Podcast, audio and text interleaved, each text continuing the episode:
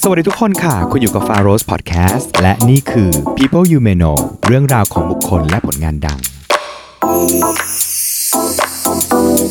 Homer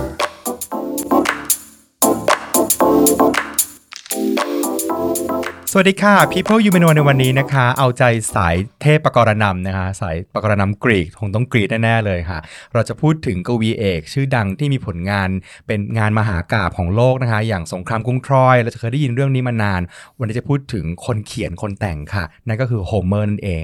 และ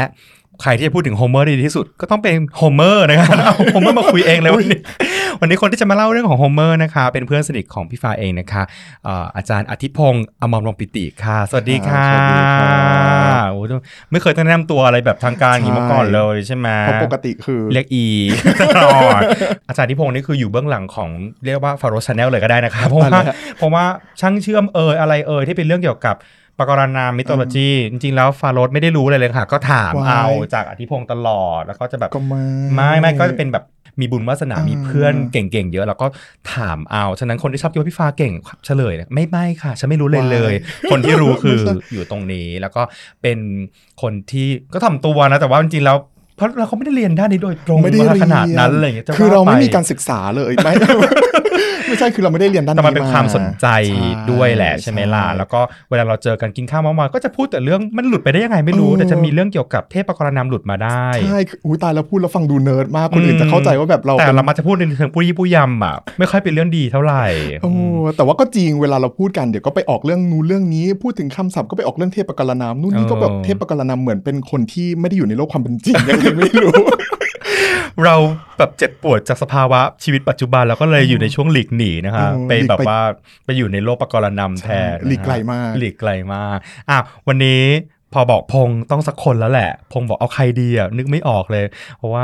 เอ่อจะต้องสักชื่อหนึ่งบอกโฮเมอร์แล้วกัน ซึ่งโฮเมอร์นี่ก็พอได้ยินแล้วก็จะกรี๊ดออกมาดังๆแบบเฮ้ยโฮเมอร์เหรอเพราะโฮเมอร์เป็นชื่อเอกมากเลยครับโฮเมอร์นี่คือโฮเมอร์จริง ๆ แล้วเนี่ยเป็นกวีเอกของโลกอืมคือ เมืองไทยมีสุนทรภู่อะไรเงี้ยของอังกฤษมีเชคสเปียร์อืมแต่ถ้าเป็นของโลกเอ่อโบราณเนี่ยของกรีกโบราณของอะไร ก็คือต้องยกให้โฮเมอร์โฮเมอร์เนี่ยเป็นคนเขียนมหากาพย์ที่เรียกว่าเป็น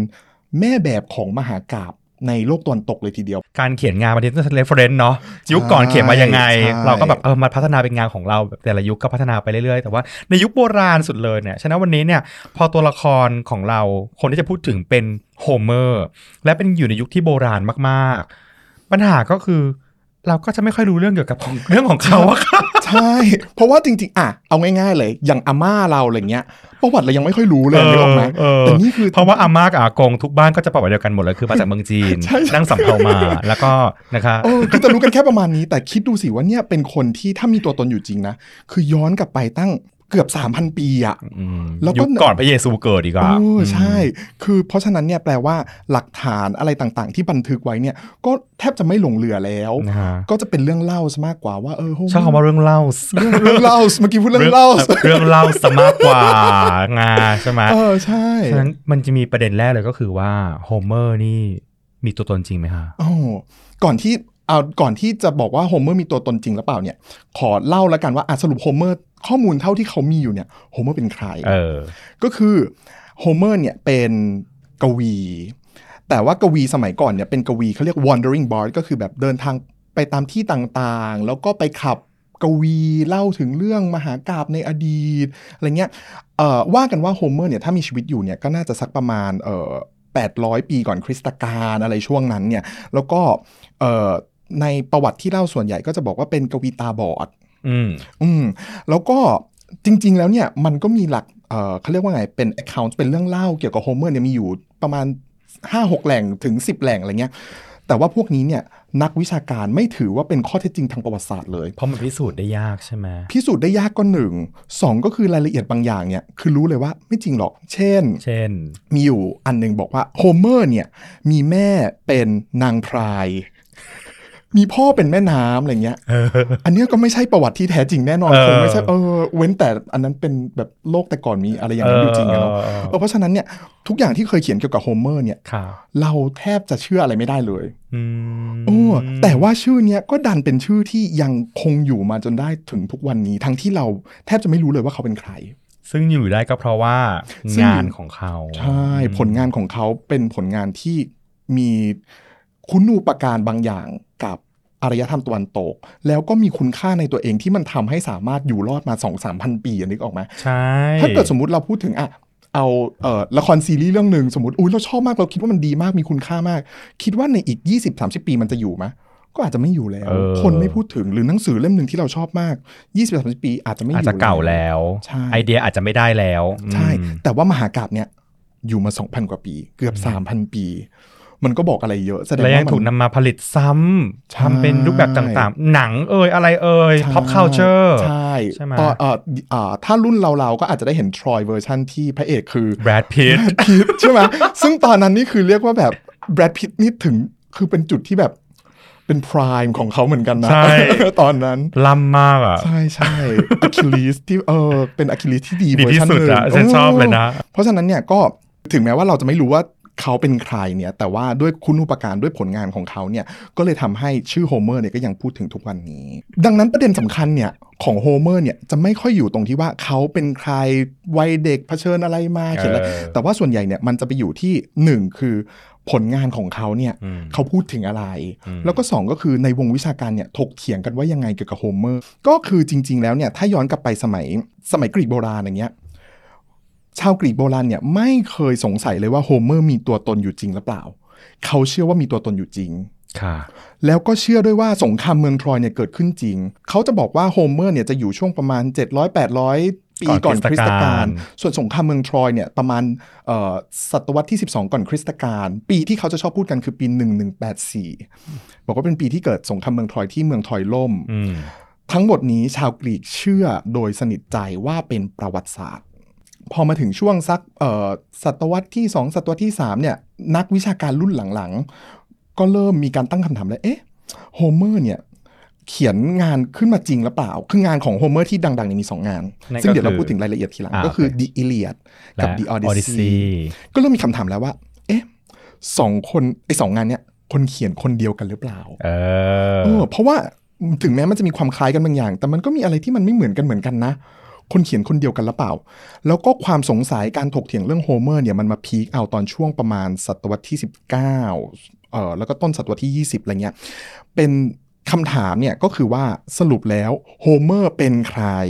มีมากกว่าหนึ่งคนหรือเปล่า เขียนงานขึ้นมาเนี่ยเขียนอย่างไรเมื่อไหร่ ซึ่งทั้งหมดนี้เขาเรียกว่า Homeric question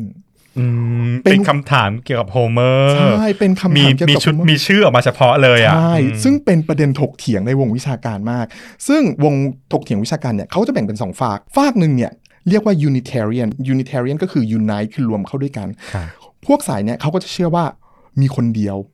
โฮเมอร์เป็นกวีคนเดียว และเป็นอัจฉริยะเขียนงานทั้งสองงาน แน่นอนว่าอีกฝากหนึ่งก็เชื่อตรงข้ามอันนี้เขาเรียก analyst อืม analyst เนี่ยบอกว่าไม่ได้มีโฮเมอร์คนเดียวหรอกเป็นไปไม่ได้ จะแต่งอะไรขนาดนั้นใช่ไหมโอ้คือแบบไม่เชื่อว่ามีคนเดียวเหตุผลหลักๆ ก็คือบอกว่าเนื้องานเนี่ยมันมีความลักลั่นกันเยอะ เออเอออย่างเช่น ตัวเรื่อง The Iliad ที่เขาเขียนเนี่ยพูดถึงเป็นปีสุดท้ายของสงคราม เออถ้าเป็นปีของสุดท้ายของสงครามเนี่ยจริง ๆ ไม่ควรจะต้องกลับมาแนะนำตัวละครใหม่ หรือมาอธิบายว่ามีเรือของทัพไหนทัพไหนมาบ้างอ่าผ่านมาตั้งสิปีมันก็ต้องรู้อยู่แล้วถูกไหมใช่แต่เอาใช่ทำไมอยู่ๆเพิ่งมาพูดถึง หรือแบบเอ้าเคยพูดถึงในดีอ่าดีอีเลียดว่าเอ่อ underworld หรือเขาเรียกอะไรยมโลกอืมเคยพูดไว้แบบนี้ แต่ว่าใน Odyssey พูดเป็นอีกแบบหนึ่งอืมเอ้าถ้าเป็นคนเขียนคนเดียวกันเนี่ยอันนี้สมองกระทบกระเทือนนะถึงเขียนนั่ไม่นเหมืน่ะอนกันสิเออเขาบอกว่าเป็นไปไม่ได้ที่จะเป็นคนเดียวกัน ก็ สองฝั่งนี้ก็เชื่อไม่ตรงกัน แต่ทีนี้เราก็นั่งทำแมชชีนกลับไปหาโฮเมอร์ไม่ได้อะไม่ได้เนาะคือเราไม่มีทางรู้มันก็ไม่มีการไขปริศนานี้ว่าแล้วสรุปเนี่ยมีโฮเมอร์อยู่จริงหรือเปล่า to begin with ถูกไหมว่ามีไหมแล้วก็มีเนี่ยมีคนเดียวหรือมีหลายคน ทีนี้เนี่ยมันก็มีประเด็นขึ้นมาประเด็นหนึ่งคือมีนักวิชาการตอนช่วงศตวรรษต้นศตวรรษที่ 20เขาก็ศึกษางานแบบละเอียดขึ้นของของ โฮเมอร์เนี่ย The Iliad The Odyssey แล้วเขาก็สังเกตลักษณะว่าแบบเอ๊ะมันมีลักษณะหนึ่งที่น่าสนใจ อันนี้เนี่ยเอาไปฝอยได้ถ้าเกิดสมมติใครที่แบบไม่เคยอ่าน Iliad แต่ต้องไปแบบทำให้คนเขาเชื่อว่าเราอ่านมาอะไรเงี้ยอันนี้คอนเซ็ปต์ก็คือต้องดูฉลาดอะใช่ใช่เออใช่พูดแล้วดูฉลาดใช่เออก็มีอย่างหนึ่งที่เอ่อเป็นลักษณะที่เขาสังเกตขึ้นมาบอกว่า เอ๊ะทำไมเนี่ย ตัวละครทุกตัวเนี่ยจะชอบมีเอพิเซตหรือว่ามีสมญานาม อะอย่างเช่น อย่างเช่นอะคิลีสเนี่ยเป็นนักรบที่ดังมากในสงครามเมืองทรอยใช่ไหมเรียกว่าเป็นตัวเอกของอีเลียดเลยก็ได้ ก็จะมีสมญานามเช่น เป็นผู้ปราดเปรียวว่องไวมีฝีเท้าว่องไวอืมหรือบางทีก็บอกว่าเป็นลูกของพิเลียส ต้องมีการมาบอกว่าเออลูกเต้าเหล่าใครอะไรเงี้ยอืมความประหลาดก็คือ เอ้าฉากบางทีเนี่ย นั่งกินข้าวอยู่อะไม่ได้วิ่งเลยนะ หรือไม่ได้แบบกำลังสืบวงศาคณาญาติอะไรทั้งหลายอยู่ๆก็มาบอกว่าเอะคิลิสอะคิลิส ผู้ปราดเปรียวว่องไว ใช่ คือแบบมันมีความลักลั่นไปหมดทำไมอยู่ๆต้องมาพูดตอนนี้อะไรเงี้ย แล้วเขาก็มาสังเกตว่า อ๋อ มันอาจจะเป็นสูตร มันอาจจะเป็นสูตรเพื่อให้ลงตามวักในกรอนพอดี เพราะกรอนอ่ามหากาบเนี่ยมันเขียนเป็นกรอน คิดถึงไทยก็ได้ มีกาบยานีสิบเอ็ดอะไรอย่างเงี้ยใช่ไหมอืมมีคลุละหูว่าเอ่อกี่ท่อนหนึ่งมีกี่พยางค์แต่ละพยางค์ไหนต้องหนักเบาอะไรเงี้ย ฉันทลักษณ์อะ ฉันทลักษณ์ใช่ฉันทลักษณ์ ของมหากรรมเนี่ยก็มีฉันทลักษณ์เหมือนกัน แล้วก็บอกว่าการที่ใช้สูตรแบบเนี้ยมันเป็นการทำให้ลงฉันทลักษณ์ง่าย ซึ่งมันเป็นเทคนิคของการเล่าแบบมุขปาฐะอ๋อ เล่าด้วยแบบวาจา ใช่ คือก่อนหน้าเนี้คนเข้าใจมาตลอดว่ามันเป็นงานเขียนโอ้งานมหากรรมว่ะเนี่ยมันเป็นงานเขียนมันเป็นวรรณกรรม แต่จริง ๆ แล้ว ตอนแรกเลยออริจินอลอาจจะเป็นการแบบมุขปาฐะไง ใช่ อาจจะเป็นการเล่าจากรุ่นสู่รุ่นและท่องจำกันมาเหมือนเพราะแบบเป็นพุการทธขับศาสนาขับขานด้วยไม่ใช่หรอใช่ต้องแบบมันเอากึ่งๆไปร้องให้ฟังเล่าให้ฟังใช่ใช่ใช่ซึ่งถ้าเสียงมันไม่เพราะมันก็จะไม่น่าฟัง ใช่ แล้วก็ลองคิดสภาพดูถ้าเราต้องด้นสดเหมือนภาษาไทย ถ้าแต่งกลอนนึกอะไรไม่ออกเอยแฮอ่าเออหรืออย่างแต่งเพลงก็ได้อะ แบบบางทีนึกไม่ออกก็แบบ อะไรนะใช่ไหมนะเธอใช่ไหมเอออะไรอย่างเงี้ยใช่ก็คือเป็นเทคนิคเดียวกันก็บอกว่าอ๋อไอที่เป็นสูตรเรียกพวกนี้เนี่ยมันเทคนิคเดียวกัน สมมติถ้าเรารับสารด้วยการฟังอะอืมมันไม่ควรจะยากไงใช่ถ้ามันเป็นวิธีการอ่านอะตาเรามันยังแบบพิสูจน์ได้ว่าอ๋อเออท่อนนี้จบแล้วนะ ต่อไปเป็นเครื่องหมายวรรคตอนใช่ต่อไปต่อไปแต่พอฟังปุ๊บอะหูมันสดับแล้วมันต้องแบบใช่อ๋อนี่หยุดหายใจ ฉะนั้นเป็นไปได้เหมือนกันที่แบบฉันทลักษณ์มันจะเป็นส่วนช่วยในการเล่าเรื่องให้มีอรรถรสในแบบนั้น ใช่ไหมใช่ก็คือฟังเราก็จะได้อัธรสแล้วก็อีกอย่างหนึ่งก็คือสำหรับคนเล่าเองอะ ง่ายง่ายขึ้นด้วยอืมคืออย่างเช่นพอถึงฉากกินข้าวปุ๊บอ๋อมันพูดเหมือนเดิมทุกครั้งอืมเหมือนเราท่องนโมตัสสะเราเออมาถึงเราให้ก็สต้องมาธิแค่ครึ่งเดียวก็พออมอีกครึ่งหนึ่งเราไปคิดต่อว่าอ๋อท่อนต่อไปเราต้องพูดอะไรถูกต้องใช่หรือจะเปิดเรื่องในวรรณคดีไทยแบบบัตรนั้นอย่างเงี้ยใช่มันเปิดบัตรนั้นทุกอันเลยอะใช่เมื่อนั้นอย่างเงี้ยใช่อืมมันก็คือมันมีสูตร พอมีการบอกว่ามีสูตรปุ๊บก็เลยเริ่มมีการปรับเปลี่ยนความเชื่อว่าอ๋อนี่ไม่ใช่งานวรรณกรรม ไม่ใช่งานเขียนอะ ตัวหนังสือที่เราเห็นเขียนอยู่ทุกวันเนี้ยมันผ่านการบันทึก มันใช่มันเกิดจากการบันทึกที่หลัง ดังนั้นคำถามนี้ก็ซับซ้อนขึ้นไปอีก ว่าว่าแล้วมันไอการเขียนบันทึกเนี่ยมันกลายมาเป็นเอปิกมันกลายมาเป็นมหากาพย์แบบที่เราอ่านเนี่ยได้ยังไง แต่ว่าตอนนี้สิ่งที่นักวิชาการเนี่ยค่อนข้างเห็นตรงกันก็คือว่า งานนี้เนี่ยเป็นงานที่เกิดมาจาก oral composition หรือเกิดจากการแต่งเพื่อมุขปาฐะเพื่อการเล่า มากกว่าที่จะเริ่มต้นด้วยการเป็นตัวหนังสือ จริงๆมันมีเกร็ดอีกนิดนึงก็คือว่า ตัวหนังสือกรีกเนี่ยเขาบอกว่ามันจะเข้ามาช่วงประมาณปีเอ่อศตวรรษที่ 8 ก่อนคริสตกาลเหมือนกันอะไรเงี้ย ซึ่งมันเป็นช่วงที่คาบเกี่ยวกับช่วงที่เขาว่ากันว่ามีการแต่งอีเลียดกับออออดิดิซีซีบางคนเนี่ยเชื่อถึงขนาดว่า ตัวหนังสือเอาเข้ามาเนี่ย ก็เพราะว่าเพื่อมาบันทึกอืม The Iliad และ The Odyssey เพราะฉะนั้นอันนี้มันก็จะเป็นประเด็นถกเถียงกันไปเรื่อยๆ แล้วก็จริงๆเนี่ยประวัติโฮเมอร์จบแค่นี้ ดังนั้นวันนี้ เอ่อเราจบรายการแค่นี้ได้แค่นี้ได้เลยนะฮะที่เหลือสามารถจะตามหาอ่านเด้งได้นะคะเออเพราะว่าในในอ่า Google ก็จะมีคำว่า Homeric question นะครับเลยใช่ก็นั่นแหละถึงได้บอกว่าวันเนี้ยเรื่องบุคคลนะไม่ต้องเท่าไหร่หรอกแต่เอาผลงานดีกว่า เพราะว่าอืมเชื่อว่าทุกคนอาจจะรอฟังแฟนๆรายการแฟนๆช่องฟาโรสนี่จะชอบฟังนิทานกันมากไม่รู้เป็นอะไรเออแบบชอบเทพกรณำอยากฟังเนอะนิทาน รู้ว่าไม่จริง อยากฟังอุ๊ยพูดชอบพูดถึงคำว่าไม่จริงขอแทรกเข้ามาอีกเรื่องหนึ่งคือ กลับไปที่ผลงานของโฮเมอร์ก่อน ผลงานดังของเขาเนี่ยมีสองชิ้นที่เป็นมหากาพย์ ก็คือมี The Iliad ค่ะแล้วก็ The Odyssey อืมเอ่อ ทั้งสองอันเนี่ยเกี่ยวข้องกับสงครามเมืองทรอยอืม The Iliad เนี่ยพูดถึงปีสุดท้ายของสงครามเมืองทรอย แล้วก็ Odyssey เนี่ยพูดถึงฮีโร่อยู่คนหนึ่งที่กลับบ้านหลังจากที่จบสงครามเมืองทรอย นั่นก็คือนั่นคือ Odysseus ซึ่งใช้เวลากลับบ้านถึงสิบปีอืมผจญภัยผจญภัยมาก อันเหนั้นมือนก็เป็นสนุกภาคมากต่ออะว่าแบบอ่าภาคแรกกับภาคต่อใช่ใช่ไหมจริง ๆ แล้วเนี่ยเรื่องสงครามเมืองทรอยที่เราได้ยินมาเนี่ย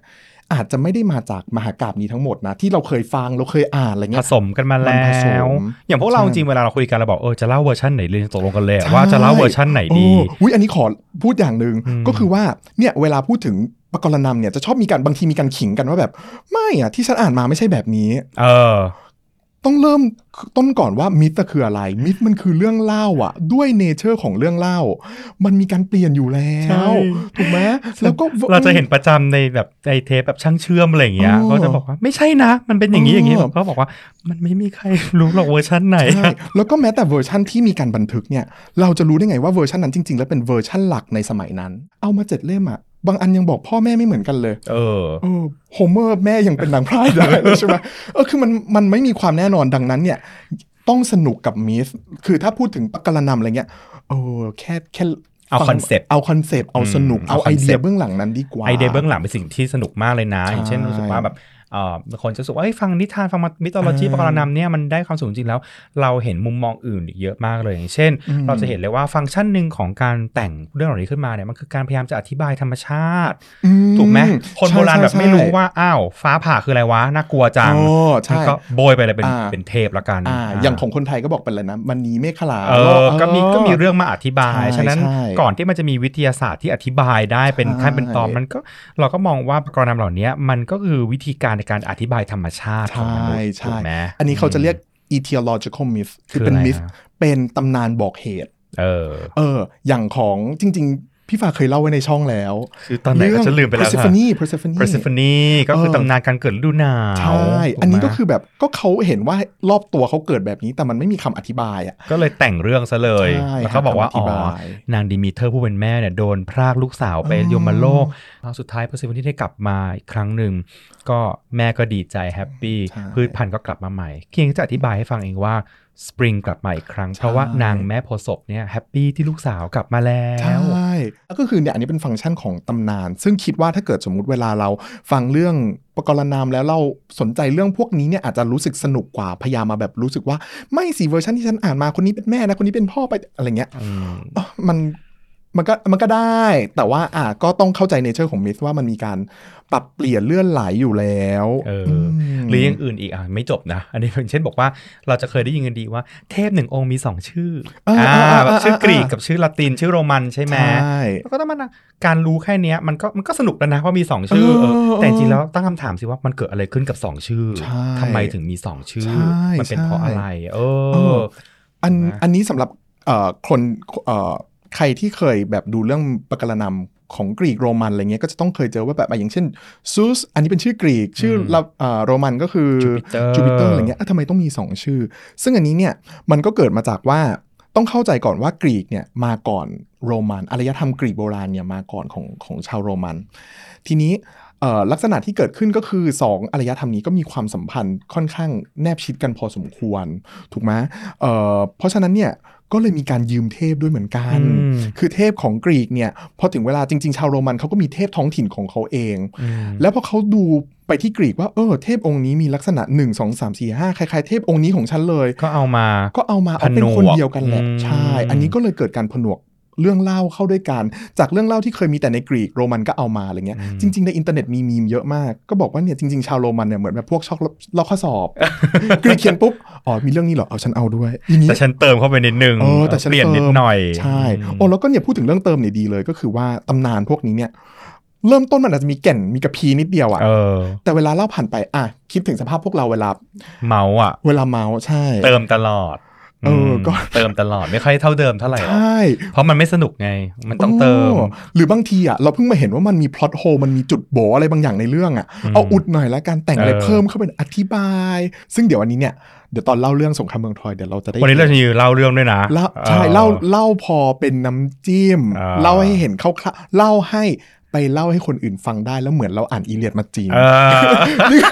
นี่คือประโยชน์ของรายการนี้ใช่ไหมที่เราจะทำแบบใช่นี้คอนเซปต์ให้ฮ้ยดูจริงๆฉลาดนี่เป็นไว้นี่เป็นทักษะของเด็กเอกอังกฤษ เออเออไม่ได้รู้ทั้งหมดหรอก ไม่อะโอ้พูดได้เป็นคุ้งเป็นแควเอออืมพูดยังไงให้เหมือนกับว่าอ่านมาทั้งหมดแล้ใช่วใช่เทคนิคการหลอกอาจารย์อะไรเงี้ยซึ่งอาจารย์ถามว่าอาจารย์รู้ไหมว่าว่าว่าเราหลอกเขาก็รู้แหละใช่แต่ว่าถึงเขาหลอกแต่เต็มใจให้ไม่หลเราอกนะคะอ๋ออมในฐานะที่เป็นนิสิตมาก่อนตอนนี้ก็เป็นอาจารย์แล้วด้วยเป็นอาจารย์รู้สึกยังไงว่าเห็นได้เห็นกรรมที่ตัวเองได้ก่อไว้สมัยเรียนมาเลเฮ้ยยอย่าพูดดีเศร้า โอ้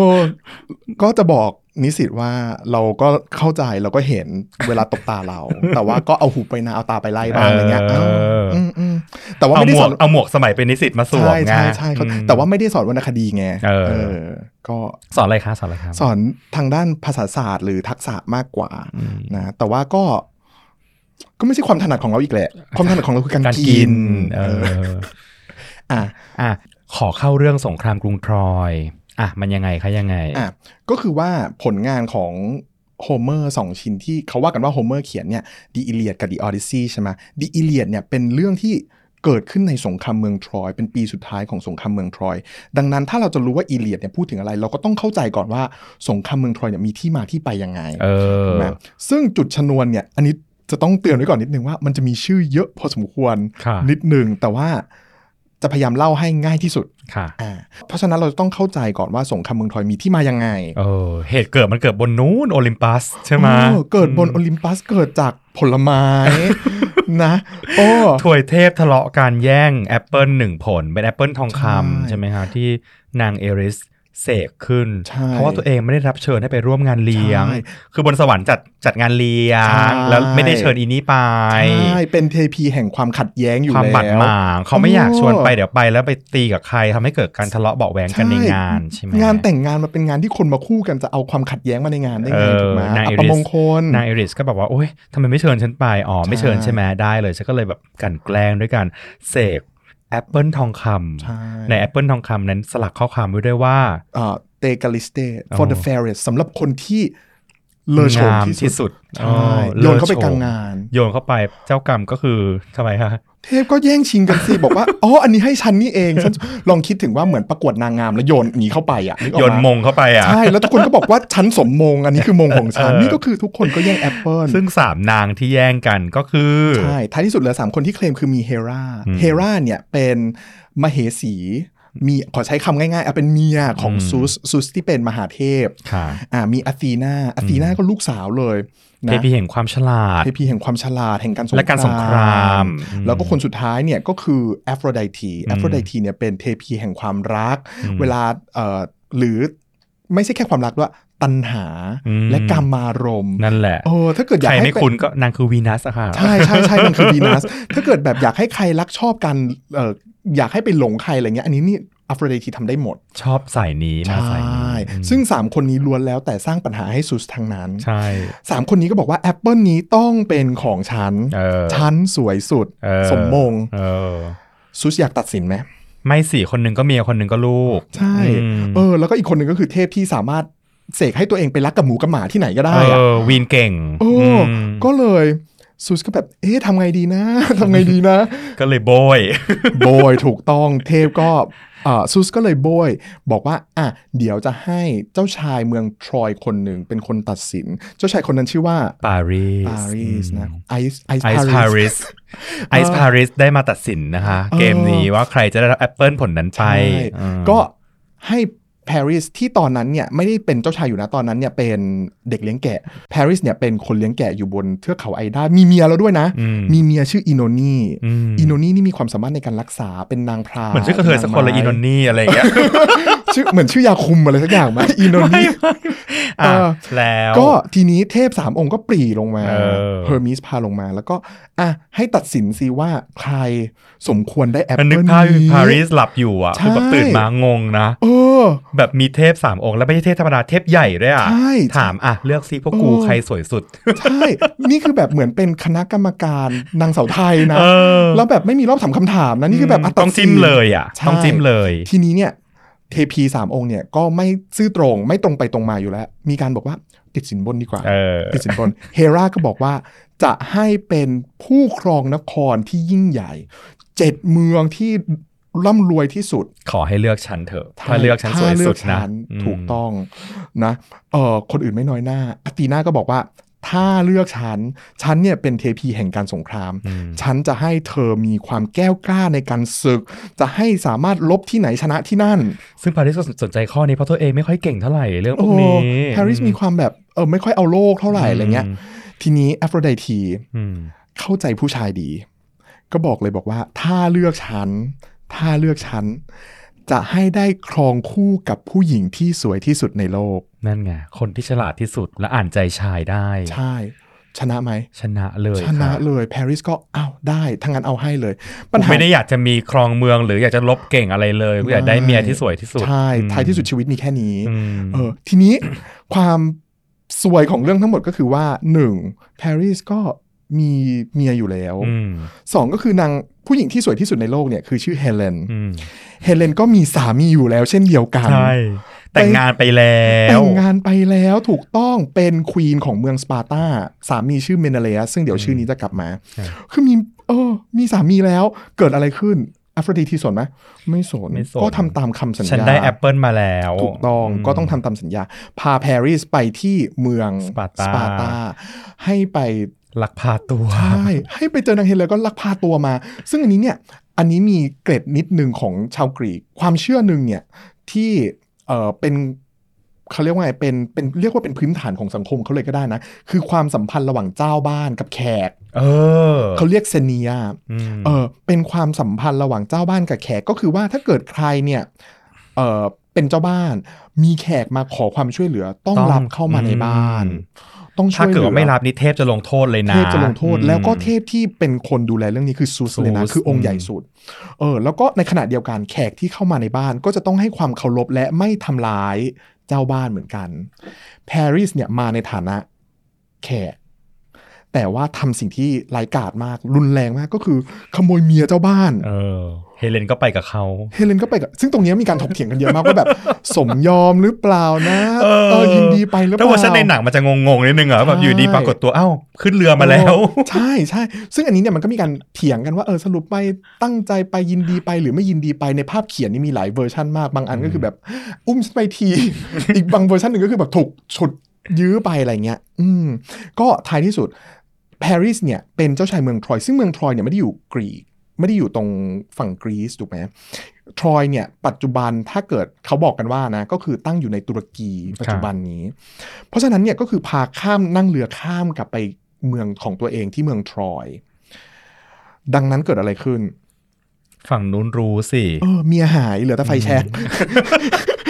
ไม่ใช่แค่คนธรรมดาเมเนลัสนี่เป็นแบบว่า เป็นกษัเอตริย์อเป็นกษัตริย์แล้วไม่ใช่เป็นกษัตริย์ของเมืองสปาร์ตาอย่างเดียว เป็นน้องชายของอากาเมมนอน ซึ่งเป็นกษัตริย์ของเมืองไมซินีซึ่งเป็นเมืองใหญ่มากอะ่ะเป็นเมืองคือตระกูลใหญ่อะ่ะ somebodyอะทางเป็นนั้น somebody อะใช่มคือแบบโอ้ตายละไม่ได้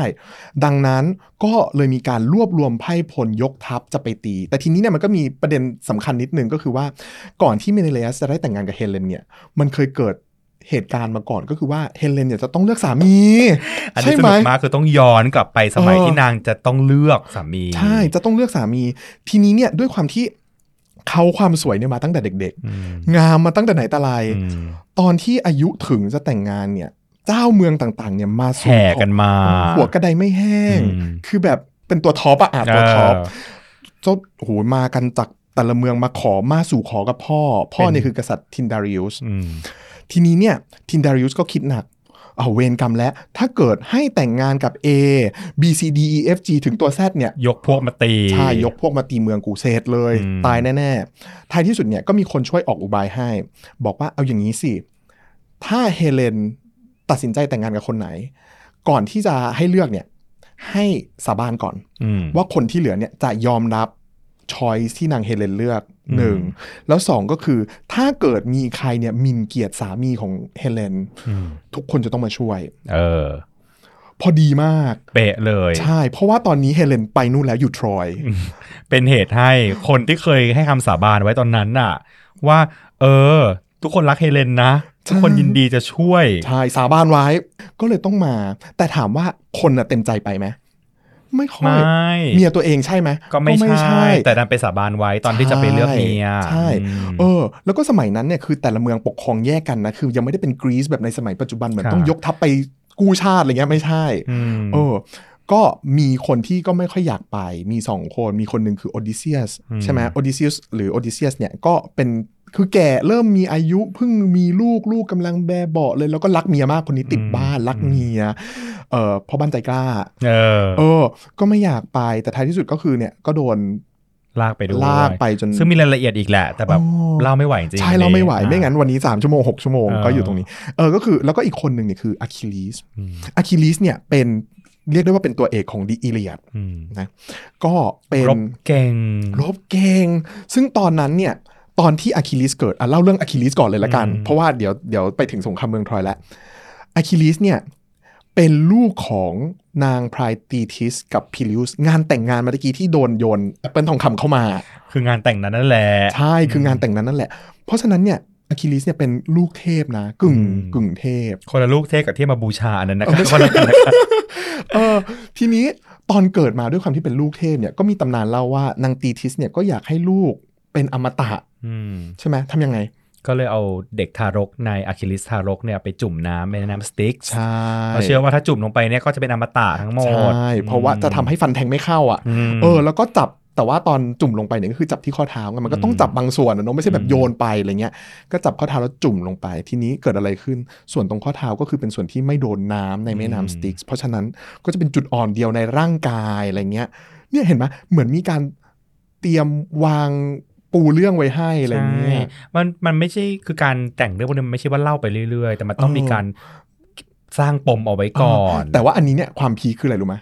เรื่องเนี้ยจริง ๆ แล้วมาแต่งใส่เข้าไปทีหลัง เห็นไหมอย่างนี้เขาเรียกว่าการอุดรูใช่ไหมใช่เนี่ยแหละที่บอกว่าเหมือนมาอธิบาย plot hole เพราะว่าตอนท้ายที่สุด อันนี้ไม่ถือว่าเป็นการ spoil เนาะตอนท้ายที่สุดเนี่ยอะคิลิสเนี่ยตายเพราะว่าถูกยิงธนูใส่ที่ข้อเท้าอืมซึ่งถ้าเกิดไม่มีอธิบายตรงนี้มาก่อนเนี่ย มันก็จะมีความงงว่าอ้าวแล้วทำไมต้องโดนที่ข้อเท้า ก่อนหน้านี้ลบมาตั้ง 10 ปีโดนฟันตรงนู้นตรงนี้ทำไมไม่ตาย นั่นแหละคือสิ่งที่ทำให้การเล่าเรื่องมันสนุกใช่เพราะว่าถ้าเล่าไปแบบว่า เออก็เนี่ยโดนยิงปุ๊บตายเลยก็จะงงอ้าวก็มึงเก่งขนาดนั้นนะไปลบอะไรก็ไม่เคยแพ้เลยทำไมเจ้าชายปารีสยิงธนูพลาดมาโดนเท้าแล้วทำไมถึงตายเออใช่ทำไมแค่ตายนี้เหรอง่ายจังอะไรอย่างใช่งี้ใช่ไหมก็เลยมีเรื่องเล่าเนี่ยสร้างขึ้นมา เป็นแบบเป็น subplot ที่แบบว่าฉันต้องแบบปูไว้ก่อนตั้งแต่แรกอันนี้เนี่ยมาสร้างทีหลังแบบ โอ้ยเกือบเจ็ดแปดร้อยปีเลยนะ กว่าจะมีเรื่องนี้โผล่ขึ้นมา มันก็สนุกมากขึ้น ใช่ เรื่องมันก็ดูสนุกมากขึ้นนี่จริง ๆ ที่เล่าเนี่ยยังไม่เข้าอีเลียดเลยนะ เออเพ ราะว่ายังไม่สงครามเมืองทรอยยังไม่เกิดเลยนะเราควรจะทำรายการแยกออกไปอะครับ เออ อะทีนี้กลับมา ก็คืออะคิลิสเนี่ยก็โตขึ้นมา มีการถูกฝึกมาให้เป็นนักรบที่เก่งกาจก็เก่งแหละอะคิลิสเนี่ย ตอนเกิดมาแม่บอกว่ามีชะตาสองอย่าง อืม หนึ่งก็คือมีชื่อเสียงเกรียงไกร อืม แต่ว่าจะมีชีวิตสั้น กับอย่างที่สองก็คือ ไม่มีคนรู้จักแต่ใช้ชีวิตยืนยาวอืม ซึ่งอันเนี้ยโยงกับไอเดียหนึ่งของชาวกรีกโบราณ เขาเรียกว่า kleos kleos kleos คืออะไรคะ kleos เนี่ยแปลว่า เกียรติยศ ชื่อเสียง ความชื่อกระฉ่อนดังไปทั่ว 3 รุ่น 7 รุ่น คือต้องเล่าอย่างนี้เอ่อ ชาวกรีกเนี่ยไม่ได้เชื่อเรื่องการเวียนว่ายตายเกิดเหมือนคนไทยอ๋อเขาเชื่อว่าแบบพอตายปุ๊บก็คือใช่เดินทางค่ะ ใช่เกิดมาครั้งเดียวปุ๊บตายลงไปยมโลกอืมแล้วก็อยู่อย่างนั้นอะอยู่ในยมโลกเบลอเบลอลอยลอยๆไปลอยลอยๆมา ชีวิตมันคิดดูถ้าชีวิตเราเป็นอย่างนั้นอะเราจะมีอะไรที่ในชีวิตที่เป็นแรงขับเคลื่อนเราให้เราใช้ชีวิต เออ นั่นน่ะสิ โอ้ ชีวิตมันดูไม่น่าอภิรมย์เลยคือ ก็อยู่ๆไปอะเอออยู่ไปก็ใช้ความมีความสุขแล้วกันเสร็จแล้วก็ตายไปแล้วก็เป็นวิญญาณแค่เนี้ยเหรออมเพราะฉะนั้นสิ่งหนึ่งที่ทำให้เขาเข้าใกล้ความเป็นออมตะได้มากที่สุดเนี่ย คือการที่มีชื่อเสียงคนยังพูดถึงไปอีก5รุ่น7รุ่นเออ คุณทำยังไงก็ได้ให้ชื่อคุณยังอยู่ใช่แม้ว่าตัวตายไปแล้ใช่วตัวตายไปแล้ว ถ้าอีก 3 รุ่นยังพูดถึงโอเค ฉันยังมีความเป็นอมตะฉันยังอยู่ ยังมีชีวิตอยู่บนโลกซึ่งหนึ่งในวิธีการอีที่จะทำให้ตัวเองมีชื่อเสียงเกรียงไกรต่อไปได้ก็คือการไปออกรบมเพื่อให้ได้มาซึ่งเกียรติประวัติให้เฮ้ยได้ไม่ซึ่งไม่เคยรู้ประเด็นนี้เลยใช่ออออเพราะฉะนั้นเนี่ย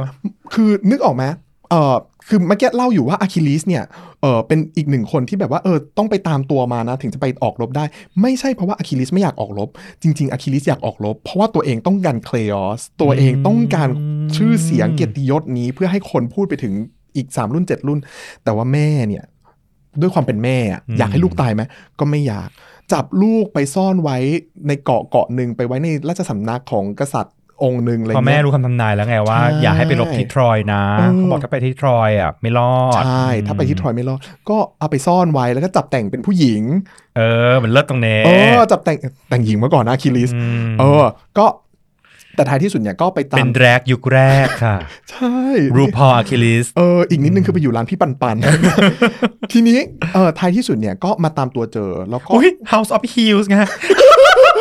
ฮิลส์ก็เท้า Heels อะคิลิสเออ Heels ใช่ใช่ใช่ House of Heels ที่นี่เขาว่าอะคิลิส Heels นะคะเออเป็นแบบพอดีส้นเท้าอะคิลิสเอจุดอที่ซึ่งเป็นจุดที่จุดอ่อนที่ยิงเข้าไปแล้วตายใช่ใช่เออพอดีพอดีมากพอกันเนาะดีเลยเออทีนี้เนี่ยท้ายที่สุดก็คือมาเจอตัวอะคิลิสแล้วก็พาอะคิลิสไปออกรบนั่นแหละทัพกรีกก็มาเอาตัวไปได้สำเร็จเออซึ่งอะคิลิสก็อยากไปอยู่แล้วใช่อ่าไม่ได้กลัวตายเลยใช่อืมทีนี้เพราะฉะนั้นทัพกรีกก็เดินเรือไปที่กรุงทรอยแล้วอืม ไปเนี่ยทั้งหมดเนี่ยเรือมีการอธิบายไว้ใน The Iliadหนึ่งพันกว่าลอืมำแห่กันไปเลย เขาถึงมีสำนวนพูดถึงใช่นางเฮเลน พูดถึงนางเฮเลนว่าเป็น the face that launched a thousand ships ใบหน้าที่ทำให้เรือกว่าพันลำเนี่ยต้องปล่อยออกมาต้องปล่อยเรือพันลำเพื่อไปทวงคืนกลับมา แปลว่า สวย พ่อตายแม่ตายสวยเบอร์ไหนอะเออสวยขนาดที่เรือพันลำต้องกลับมาทวงเธอใช่คืนอะทุกวันนี้เวลาเราพูดถึงความสวยเราก็ยังใช้เรือเป็นหน่วยวัดอยู่เช่นแบบ โอ้ยวันนี้ไปยิมด้วยเหรอ วันนี้เรือออกมาสามลำเลยนะเนี่ยอันนี้มุกภายในเป็นมุกภายในมุกคนเนิร์ดเอออมก็นั่นแหละก็คือคิดดูทัพกรีกยกทัพกันไปเพื่อจะไปชิงตัวนางเฮเลนคืน แล้วก็สงครามเนี่ยยืดเยื้ออยาวถึง 10 ปี เพราะว่าต่างฝ่ายต่าง สู้รบกันไม่ชนะเมืองทรอยก็ขึ้นชื่อว่ามีกำแพงเมืองที่แข็งแกร่งฝั่งกรีกก็ขึ้นชื่อว่าลบได้เก่งกล้าอะไรเงี้ย ก็ไปมากับกับแต่ว่าไม่มีใครแพ้ไม่มีใครชนะชัดเจน ไหนจะฝั่งเทพอีกเพราะว่าไม่ได้ลบกันแค่บนพื้นดินใช่นะครับโลกมนุษย์นี่ก็คือข้างล่างรบกันแต่ข้างบนก็คือตีกันเช่นกันใช่แบ็คใครถูกไหมถูทางกทางยายอโฟรไดทีนี่ก็คืออ้าวฉันก็ต้องแบ็คฝั่งที่ไปลักพาเมียเขามาก็แบ็คทรอยถูกอ่าแบ็กทรอยเพราะว่าอะเลือกให้ฉันชนะหนึ่งสองก็คือ นางมีลูกอืมลูกเนี่ยก็เป็น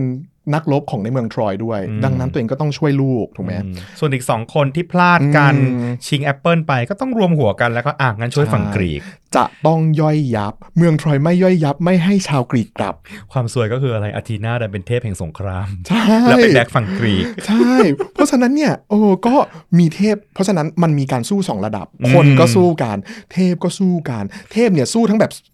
ช่วยคนให้ลบชนะ แล้วก็ตอนหลังมีสู้กันเองด้วยนะ เออ เออคือแบบ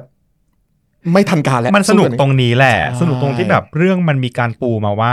ตั้งแต่เรื่องตั้งแต่ตอนแรกเลยเนาะว่าใช่เหตุมันมาจากข้างบนนะตีกันใช่แล้วมันมีผลต่อโลกมนุษย์อย่างไรบ้างใช่ไหมใช่แล้วพอถึงตอนที่มันดำเนินไปถึงสงครามปุ๊บข้างบนก็ยังไม่หยุดเหมือนกันใช่ก็เลยรู้สึกว่าเฮ้ยนี่มันเป็นงานเขียนที่แบบ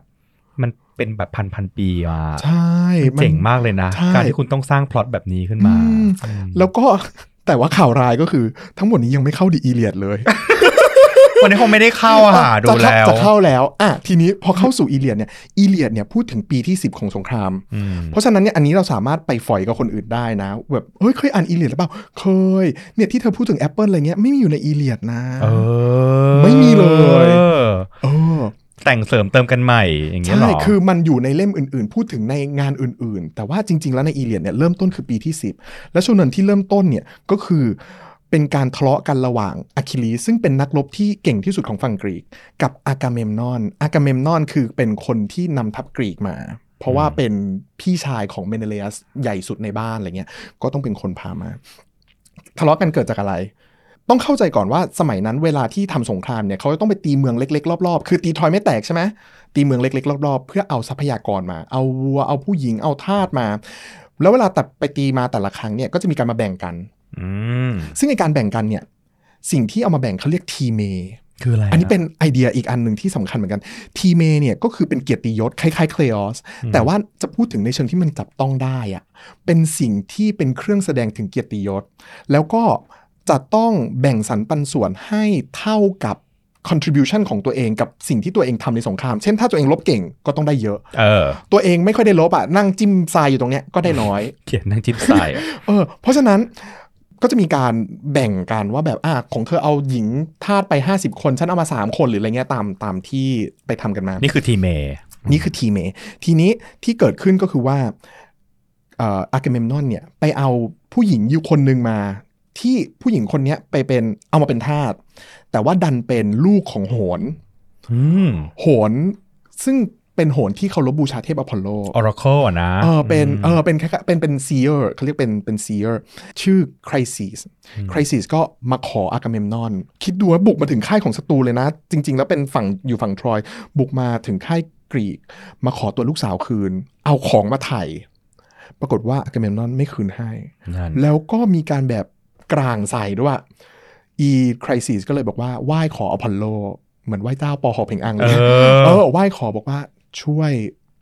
ถ้าเกิดข้าเนี่ยเป็นผู้ที่พักดีกับท่านมาตลอดเนี่ย ให้ช่วยจัดการทัพกรีกอพอลโลก็เอาเลย ได้ยินดีส่งเพราะว่าโลกเขาเป็นคนเป็นเทพที่ดูแลดูแลเรื่องการพยากรณ์อยู่แล้ว ใช่ การพยากรณ์เรื่องดนตรีเรื่องโรคภัยเอด้วยอก็เลยส่งโรคระบาดมาในค่ายกรีกเออคนตายเป็นเบื่อ ทีนี้พอฝั่งกรีกตายเป็นเบื่อแล้วแบบเอาทำไงดีวะมันต้องแบบเราจะแก้ยังไงดีเนี่ยเทพต้องโกรธแน่เลย โหนก็แบบว่าเออถ้าจริงๆข้ารู้นะสาเหตุโหนของฝั่งกรีกนะข้ารู้สาเหตุนะ แต่ถ้าบอกไปเนี่ยจะโอเคไหมอ่า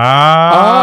อะคิลิสก็บอกว่าพูดมาเลยข้าจะเป็นคนรับประกันความปลอดภัยของเจ้าเองอืมโหนก็บอกว่าเป็นเพราะว่าอากาเมมนอนเนี่ยไปทำไม่ดีกับโหรของอพอลโล นั่นไง และวิธีการแก้เหมือนแก้ชงแก้อะไรเงี้ยเออเออเออวิธีการแก้คือ ต้องคืนลูกสาวของโหรคนนั้นน่ะ คืนคืนไปกลับไปให้เท่านั้นไม่พอต้องฆ่าวัวร้อยตัว สังเวยให้เทพด้วย อืมทีนี้อากาเมมนอนก็บอกไม่ยอมฉันจะไม่คืน คืนได้ยังไง แต่อะคิลิสเนี่ยเป็นคนบอกว่าต้องคืน คนตายเยอะแล้วตอนเอนี้อใช่ต้องเสียสละต้องคืนอากาเมมนอนก็ผ่านก็บอกว่าได้ คืนให้คืนนางคนเนี้ยคืนให้พ่อ แต่ถ้าฉันเสียผู้หญิงไปฉันต้องได้คืนมา เอาผู้หญิงของแกมาอะคิลิส หุย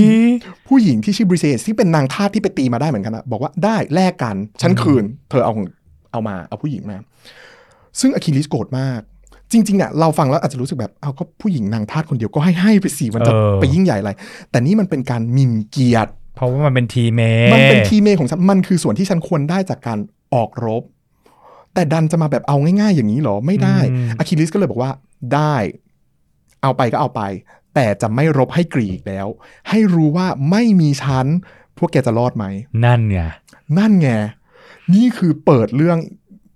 ชชนวนเพทั้ราะงหว่ามดทุกเลยคนในทัพกรีกเนี่ย มีขวัญและกำลังใจกับการรบเนี่ยเพราะอะคิลิสนะใช่เขารู้ว่ายังไงก็จะไม่แพ้ เพราะว่าอะคิลิสเนี่ยมันมันเก่งกาจเป็นเก่งกาจแล้วก็แบบใช่หนังเหนียวเออมันไม่แบบต่างใช่คือทุกคนเนี่ยแค่อะคิลิสออกมาปุ๊บเนี่ยทัพทเทรอยนี่เลยอะเออคือทัพกรีกเฮทัพทรอยคือแบบ วิ่งหนีอะไรเงี้ยใช่ใช่เพราะฉะนั้นตอนนี้ก็อะคิลิสนี่แบบว่าอะคิลิสก็ไม่งอนแล้วค่ะนอนใช่อืมเรื่องราวของอีเลียดจริง ๆ แล้วเป็นเรื่องความโกรธของอะคิลิสเออว่ะธีมนี้คือความโกรธของอะคิลิสจริง ๆ บรรทัดแรกที่ขึ้นมาก็บอกเลย พูดภาษากรีกได้ไหมพูดเลย menin ใช้เขาใช้คำว่า menin เป็นความโกรธคือเป็นบอกคำแรกในมหากาพย์มันจะบอกธีมรอใช่ แล้วคำแรกที่ขึ้นเลยคือคำว่า menin ที่แปลว่าความโกรธ เป็นเรื่องความโกรธของอะคิลิสอืมกูงอน และกูโกรธทำไมมึงจะมาเอา timē ของกูไป ใช่แล้วแล้วกูจะไม่รบให้แล้วใช่ซึ่งพอไม่รบให้เกิดอะไรขึ้น ก็ฝั่งกรีกเนี่ยก็เพียงพำเลี้ยงจริพงรำสิๆใช่ ซึ่งส่วนหนึ่งอะเกิดมาจากเพราะว่าอะคิลิสก็เลวเหมือนกันอะคิลิสก็ไปขอแม่อืมมาม้ามาม้าซูสเนี่ยเคยติดบุญคุณค้างไว้ใช่ไหมอืมไปขอได้ไหมอืมให้ฝั่งกรีกเพลี่ยงพล้ำอืมให้ฝั่งทรอยได้เปรียบ จะได้รู้ว่าไม่มีชันแล้วลำบากขนาดไหนเ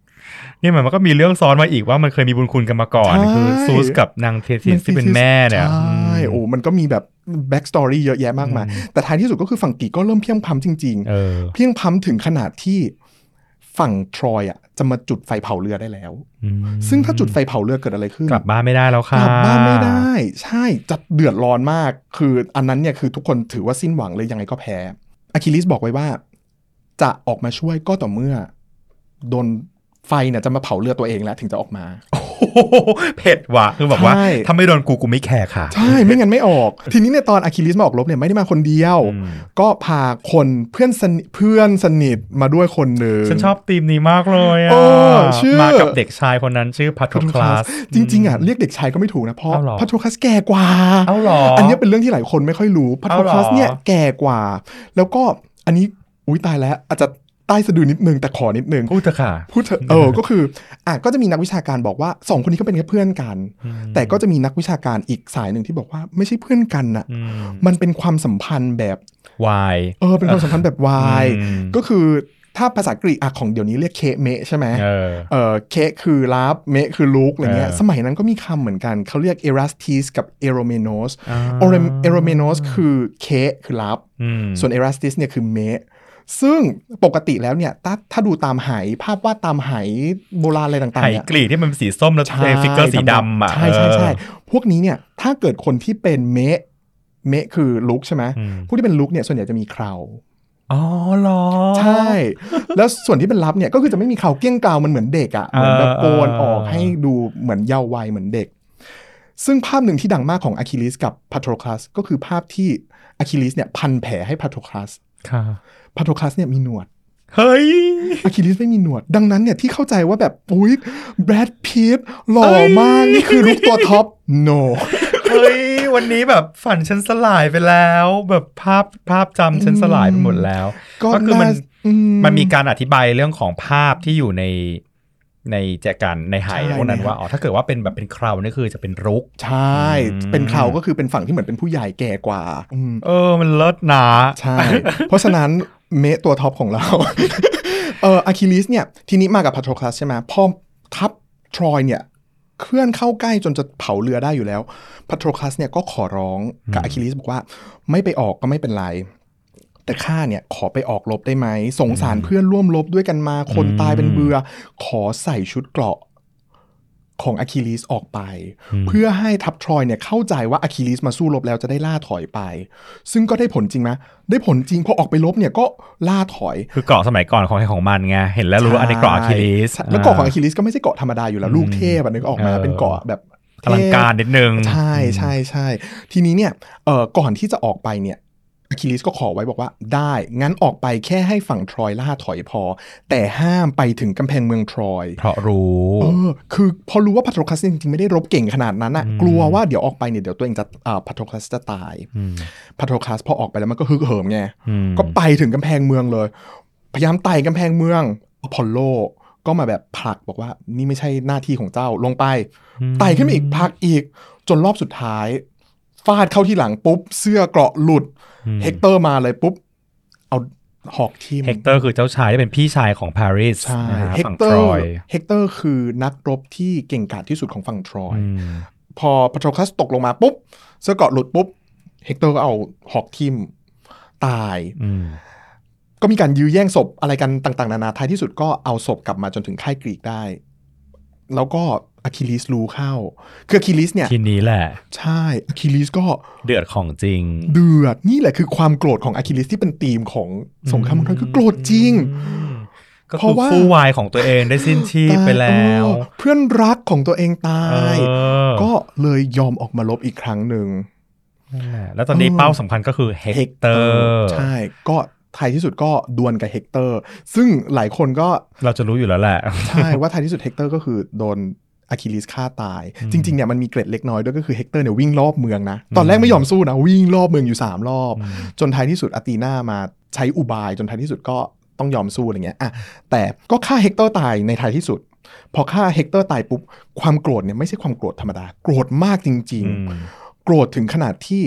ศพของเฮกเตอร์เนี่ยก็ไม่ยอมคืนให้พ่อแม่ของเฮกเตอร์ คือจริง ๆ แต่ก่อนแล้วเนี่ยในความเชื่อของชาวกรีกก็คือว่า ถ้าคนตายไปเนี่ยศพเนี่ยจะต้องไปทำพิธีกรรมทางศาสนา ถ้าไม่ทำพิธีกรรมทางศาสนาเนี่ยวิญญาณลงไปในยมโลกไม่ได้อ่าจะต้องวนอยู่ในโลกไปตลอดกาลก็ไม่ยอมคืนศพเออและที่สำคัญก็คือ กูแค้นมาก เอาแผ่นหนัง เอาสายหนังรัด ตรงข้อเท้า เฉือนตรงข้อเท้ารัดเข้าไป แล้วก็ผูกกับรถม้ารถม้าแล้วก็วิ่งรอบเมืองอย่างนั้นนะประวิ่งอยู่จานสิบสองวันอืมเช้าก็ออกไปวิ่งแล้วออกไปวิ่งอย่างเงี้ยสิบสองวันลากศพไปด้วย ใช่แล้วคิดถึงหัวอกคนเป็นพ่อเป็นแม่ของเฮกเตอร์เออเขาเป็นกษัตริย์นี่ใช่ไหมเขาเป็นฮะกษัตริย์ชื่อไพร Priam อัมอืมใช่กษัตริย์ไพรอัมก็เสียใจมาก แล้วก็เออจะทำยังไงดีอะไรเงี้ย ซึ่งระหว่างนั้นเนี่ยนอกจากศพของเฮกเตอร์ที่ยังไม่ได้ทำพิธีเนี่ย ศพของพาโทรคัสก็ยังไม่ได้ทำพิธีนะ เออว่ะ นางไม่ยอมให้ทำพิธีเออโกรธร้องไห้รักของนางรักของนางใช้จนท้ายที่สุดอะพาโทรคัสต้องมาเข้าฝันบอกว่า เออทำพิธีให้ทำพิธีให้กูหน่อยเออ มีการมาเข้าฝันให้ทำพิธีให้หน่อย ไม่ได้บอกเลขนะเออเออเออ ก็ทีนี้ท้ายที่สุดเทพเจ้าเห็นแล้วก็ส่งสารไพรอัมก็เลยช่วย ให้ไพรอัมเนี่ยสามารถมาที่ทัพกรีก แล้วก็มาขอมาไถ่ศพลูกตัวเองคืนได้ ยอมลดเกียรติมากยอมจูบๆแล้วเข้าไปสู่แบบใช่ทัพของของข้าศึกด้วยใช่อะเข้ามาเลย แล้วก็มาจูบที่มือของอะคิลิสอืมคิดดูสิจูบมือของฆาคตนกที่รฆ่าลูกตัวเองใช่อุ๊ยอันนี้เพื่อเป็นจะขอศพลูกตัวเองกลับไปขอศพทำพิลูกตัวเองคืนทำพิธีอืมซึ่งอะคิลิสก็ให้อะคิลิสจริง ๆ ก็เศร้าอืมก็ก็ยอม คืนให้ แล้วก็มีการสงบศึกเพื่อให้ทำพิธีอะไรได้เรียบร้อยสมบูรณ์ก่อนแล้วค่อยรบกันต่อ คนที่เริ่มเรื่องนี้ก็คือยายพาโตรคลัสนั่นแหละที่ออกไปรบอะฉันว่าจริงๆอยู่บ้านเถาข้าวไปก็โอเคแล้วนะใช่อันนี้เป็นจุดเปลี่ยนของเรื่องเลย อยู่ดีอยากใส่เกราะของผู้ชายออกไปใช่ก็เขาเป็นผู้ชายเหมือนกันเขาเป็นผู้ชายเขาเป็นผู้ชายอยู่เออเรียกเรียกเรียกผู้ชายซะจนนางชินใช่ไหมเขาก็จะใส่เกราะของอะคิลิสไปเนาะอืมอยากจะแบบไม่ให้เสียเกียรติอย่างนี้ใช่ซึ่ง The Iliad เนี่ยจริง ๆ จบตรงนี้อืมจริง ๆ The Iliad จบแค่นี้ก็คือยังไม่รู้เลย อะคิลิสยังไม่ตายเลยอืมเออแต่ทีนี้ก็เล่าไปถึงให้จบละกัน ก็คือท้ายที่สุดก็มีการรบกันต่อปารีสก็ใช้ลูกศรยิงธนูอืมใส่ตรงข้อเท้าของอะคิลิสแล้วก็อะคิลิสตายอืมแล้วก็ซึ่งอพอลโลก็มาช่วยอีกนั่นแหละใช่ไหมอพอลโลเป็นคนอพอลโลไกด์ให้รู้ไงว่าแบบว่ามีความลับหนึ่งของใช่อะคิลิสก็คือว่าใช่ข้อเท้ามันไม่ได้โดนน้ำ Styx ฉะนั้นนะเออแปลว่า ซึ่งจริงจริงๆเนี่ยอันนี้มันก็มีประเด็นอยู่นิดนึงเหมือนกันก็คือว่าอีเรื่องข้อเท้าเนี่ยมันเพิ่งมาทีหลัง ใช่ ลองคิดสภาพถ้าเกิดสมมุติเรารู้ว่าเราเนี่ยฟันแทงไม่เข้าอะอืมใส่เสื้อเกราะทำไมเยอะๆอะแล้วก็ถ้ารู้ว่าจุดอ่อนมีแค่ข้อเท้าอย่างเดียวทำไมไม่ใส่เกราะตรงข้อเท้านั่นน่ะสิอืมนั่นแหละ เพราะเนี่ยมันเรื่องมันมาเติมทีมันหลังก็เป็นอะการจะเติมมเข้าไปให้มันมีแบบอัธรสมากขึ้นใช่ใช่เออแต่นั่นแหละท้ายที่สุดก็คือโดนยิงธนูเข้าที่ข้อเท้าแล้วก็ตาย แล้วตอนตายเนี่ย แม่ก็เอาขี้เท่า ของอะคิลิสเนี่ยใส่ไปในโกรธอันเดียวกับพัทโรคลัสให้อยู่ด้วยกันอยู่ด้วยกันอยู่ด้วยกันโอ้โหเออ I told sunset about you อุ้ยอย่าพูดเมื่อวานเพิ่งดูยังมีความ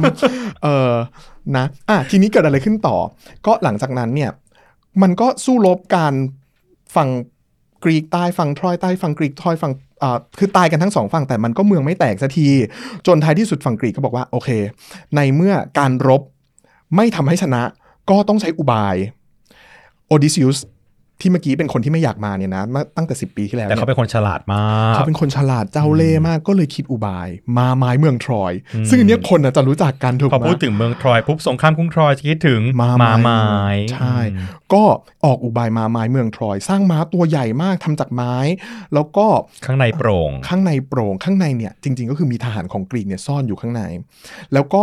เอาไปทิ้งไว้หน้าเมือง ทิ้งไว้หน้าเมืองอย่างเดียวไม่พอนะทิ้งทหารไว้ด้วยอีกคนหนึ่งชื่อไซนอนเออเพราะว่า อุบายเนี่ยต้องการให้เอามาไม้เข้าเมือง แต่กลัวว่าถ้าทิ้งไว้เฉยๆอะชาวทรอยไม่รู้ว่าต้องทำอะไร ไม่เก็ตไม่เก็ตมึไม่งมาเก็ตวางอะไรไว้ในหน้าเมืองกูเนี่ยก็มาทิ้งทิ้งทหารอีกคนหนึ่งชื่อไซนอนแล้วไซนอนเนี่ยก็เป็นคนบอกว่าเนี่ยถูกโอดิซิอุสกลันแกล้งแล้วก็ทิ้งไว้ที่นี่เนี่ยน่าสงสารมากแล้วก็ม้าไม้ตัวนี้เนี่ยตั้งใจสร้างให้ใหญ่จนเอาเข้าเมืองไม่ได้ เพราะว่าม้าไม้เนี่ยสร้างมาเพื่อบูชาเทพอตีนาถ้าชาวทรอยเอาเข้าเมืองไม่ได้เนี่ยอตีนาจะได้โกรธเมืองทรอย โอ้โหหลายคฉรั้งลาดเลยล้ำมากทางทางต้องต้องขอบคุณไซนอนนะ เพราะว่าเออถึงแม้ว่าฟังรับบทมาจากโอดิซิอุสก็ตาม แต่ถ้าพูดบทผิดไปบทหนึ่งนี่แบบใช่ฉันว่าเกมพลิกนะ นี่ได้ออสการ์เลยนะเออเล่นตีตีบทแตกถึงขนาดที่ชาวทรอยบอกว่าโอ้ต่อไปนี้ เธอไม่ต้องกลัวนะ เธอถือว่าเป็นชาวทรอยคนหนึ่งอืมเออ ทีนี้ก็ พยายามจะเอาม้าไม้เข้าเมือง ก็มีคนพยายามห้ามแหละ เพราะว่ารู้ว่าแบบเฮ้ยม้าไม้ตัวนี้เนี่ยมันเป็นกลเม็ดเด็ดพรายแล้วมันเป็นเอ่อเขาเรียกอะไรอุบายหรือเปล่านางเฮเลนไลน์นะจริงๆมีอยู่ฉากหนึ่งนางเฮเลนเนี่ยก็แบบว่าข้างในมันต้องมีทหารแน่เลยเออมาแกล้งดัดเสียงเป็นเมียของแม่ทัพแต่ละคนที่อยู่ในม้าไม้ เพราะตัวเองเคยอยู่บ้านนู้นมาก่อนใช่คือบ้านก็กรู้รีก ใช่ก็รู้หมดอะไรเงี้ยเออแต่ท้ายที่สุดก็คือฝั่งทรอยก็เอามาไม้เข้าไปในเมืองจริง ๆ จริง ๆ อันนี้มีรายละเอียดอย่างอื่นอีกด้วยที่แบบว่าทำไมไม่ยอมเอาเข้าอะไรเงี้ย แต่ท้ายที่สุดเอาเข้าไป แล้วพอตอนกลางคืนปุ๊บมาไม้มันก็มีประตูให้ทหารที่อยู่ข้างในออกมา ทหารก็กรูกันออกมา เปิดเปิดประตูประตูเมืองเมืองออก แล้วชาวกรีกที่เอาเรือไปซ่อนไว้ที่อื่นเนี่ยก็กลับมาตอนกลางคืนทับกรีกกรูเข้าไป แล้วก็ ตีเมืองทรอยจนแตกกำแพงเมืองทรอยที่ได้ชื่อว่าทำลายไม่ได้เนี่ยออเข้าไม่ได้ใช่ไหมก็งั้นเผาเปิดจากข้างในแล้วกัน ใช่ใช่เลยโอ้เปิดจากข้างในแล้วก็เผาเมืองราบ แล้วก็ในระหว่างช่วงที่มีการเผาเมืองเนี่ยมันก็เกิดการทำความรุนแรงอะไรหลายอย่างมากที่มันเป็นเรื่องที่รับไม่ได้อะเช่น แต่ก่อนเนี่ยถ้าสมมุติอยู่ในศาสนสถานหรือว่ากอดรูปปั้นของเทพเจ้าไว้เนี่ย ก็คือถือว่าเป็นบุคคลที่ได้รับการปกป้องจากเทพเจ้า ห้ามทำร้ายอืมกรีกสนไหมไม่สนใจณโมเมนต์นั้นคือแบบมีคนไปกอดรูป ใช่กษัตริย์ไพรอัมอืมกอดรูปเอ่อซูสถ้าจะไม่ผิดเป็นรูปซูสอยู่ในบ้านตัวเองเนี่ยแหละ เป็น alt เป็นเป็นเขาเรียกอะไร altar เป็นแท่นบูชาเออแท่นบูชากอดอยู่เนี่ย ปรากฏว่าก็ไม่สนนีออฟทอลมัสลูกของอะคิลิสมาฆ่าไพรอัมที่แท่นบูชาเลย ซึ่งมันผิดกฎเทพมากๆ ใช่ เทพโกรธมาก แล้วเท่านั้นไม่พอมีผู้หญิงอยู่คนหนึ่งชื่อคาสซานดราเป็นลูกสาวของไพรอัมนางคาสซานดราที่เป็นที่มาของในแฮร์รี่พอตเตอร์อะใช่นางคาสซานดราที่เป็นโหรอ่าถูกไหมเล่าหน่อยเล่าหน่อยอะนางคาสซานดราเนี่ยจริง ๆ เป็นหนึ่งในคนที่บอกว่าอย่าเอาม้าไม้เข้ามาอืมคาสซานดราเป็นโหรมีความสามารถในการทำนายอนาคต เพราะว่าแต่ก่อนนางเป็นกิ๊กของอพอลโลอืมแล้วอพอลโลก็เลย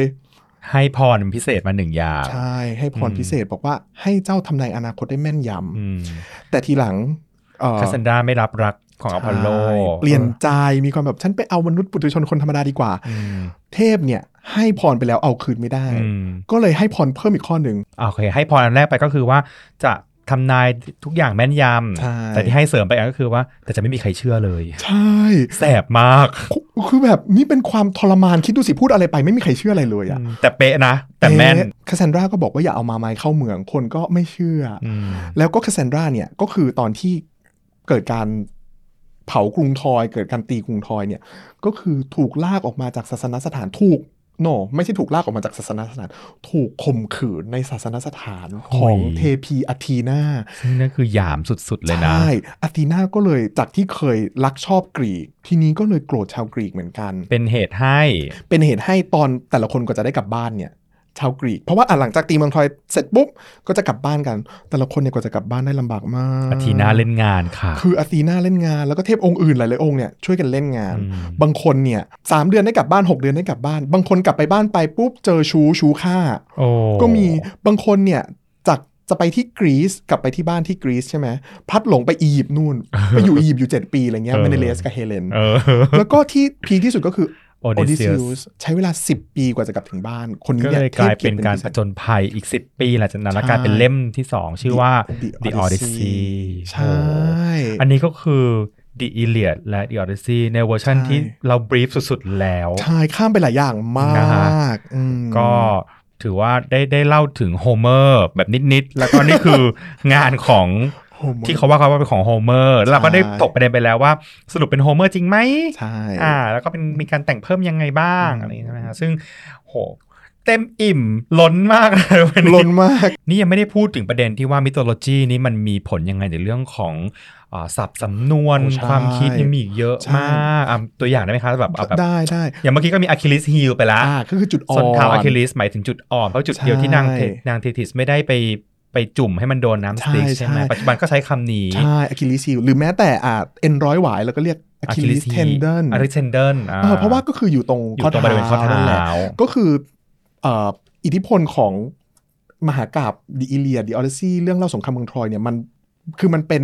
สิ่งที่สำคัญมากจริง ๆ ในอารยธรรมตะวันตกอะมันก็สืบทอดมาจนอยู่ในภาษาอะอย่างเช่นเอ่อ Trojan horse อืมเราก็ม้าใช้เมืองทรอยม้าเมืองทรอยไปอยู่ก็กลาใน เอ่อไอไวรัสไหมฮะ ใช่กลายเป็นไวรัสคอมพิวเตอร์อืมอ่ามาไมโทรจันก็คือ ปลอมตัวมาเหมือนเป็นโปรแกรมที่ใช้ในเครื่องปกติเออใช้ได้ แต่พอเข้ามาถึงปุ๊บ เอาไวรัสออกมา เห็นไหมมันคือวิธีคิดแบบโหแบบต้องเข้าใจพล็อตเรื่องก่อน แล้วถึงจะเอามาตั้งอีกสิ่งหนึ่งได้ใช่มันเป็นความเก๋ขออนุญาตใครขายของสนใจนะคะ เกี่ยวกับเรื่องของคำศัพท์สำนวนที่เกี่ยวเนื่องจากเรื่องของไม่ว่าจะเป็น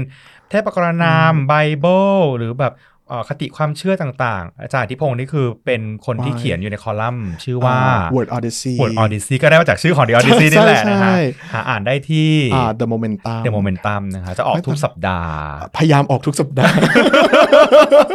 ออกสัปดาห์พอเวลาแบบต้องส่งบทส่งต้นฉบับปุ๊บจะมีการแบบ โอ้ยไม่ไหวนะเวลาเขียนอะไรกันเลยดี ก็ต้องเอาหยิบของเก่ามาขายกันแล้วก็ปรุงกันใหม่นิดนึงใช่เนาะใครสนใจที่ไปหาอ่านก็เชื่อว่าหลายๆคนเข้ามาฟังก็เป็นแฟนของคอลัมน์อยู่แล้วด้วยรวมถึงใช่นิสิตบางคนที่อาจจะแบบอ๋ออาจารย์มาพูดด้วยวันนี้ใช่ปกติอาจารย์สอนในห้องสอนแต่อย่างอื่นไม่เคยสอนมิไม่ได้มาพูดเรื่องพวกนี้อ่าใช่ไหมก็เป็นใช่โอกาสพิเศษจริง ๆ แล้วก็คิดว่านะ เดี๋ยวต้องมีเหตุให้ได้แบบมาพูดอีกแล้วก็ต้องเป็นเรื่องอื่นเดี๋ยวก็หาประเด็นกันมา คิดว่าสำหรับใครที่ อยากจะฟังมิ t โ o โลจีอีกอย่างเงี้ยก็เดี๋ยวรอดูเพราะในช่องของพี่ฟ้าเองมันก็ยังมีช่างเชื่อฉันมฉันฉันก็ใช้ชีวิตทำมาหากินอยู่ด้วยเรื่องอะไรพวกเนี้ยทุกวันเนี้ย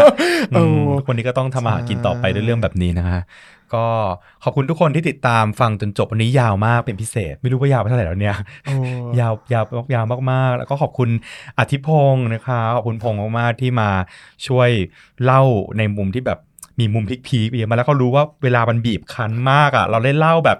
หลายคนจะบอกอืมทำไมขัดใจจังน่าจะเล่าให้มันเหลือแหมมันไม่ทันจริง ๆ ค่ะ เราต้องเล่าหลาย ๆ เรื่อง ไว้มีโอกาสก็จะมาเล่าให้ฟังอีกนะคะขอบคุณมากๆขอบคุณมากนะคะ ส่วน People You May Know ในตอนหน้าจะเป็นเรื่องของใครต้องติดตามวันนี้ลาไปก่อนนะคะสวัสดีค่ะ People you may know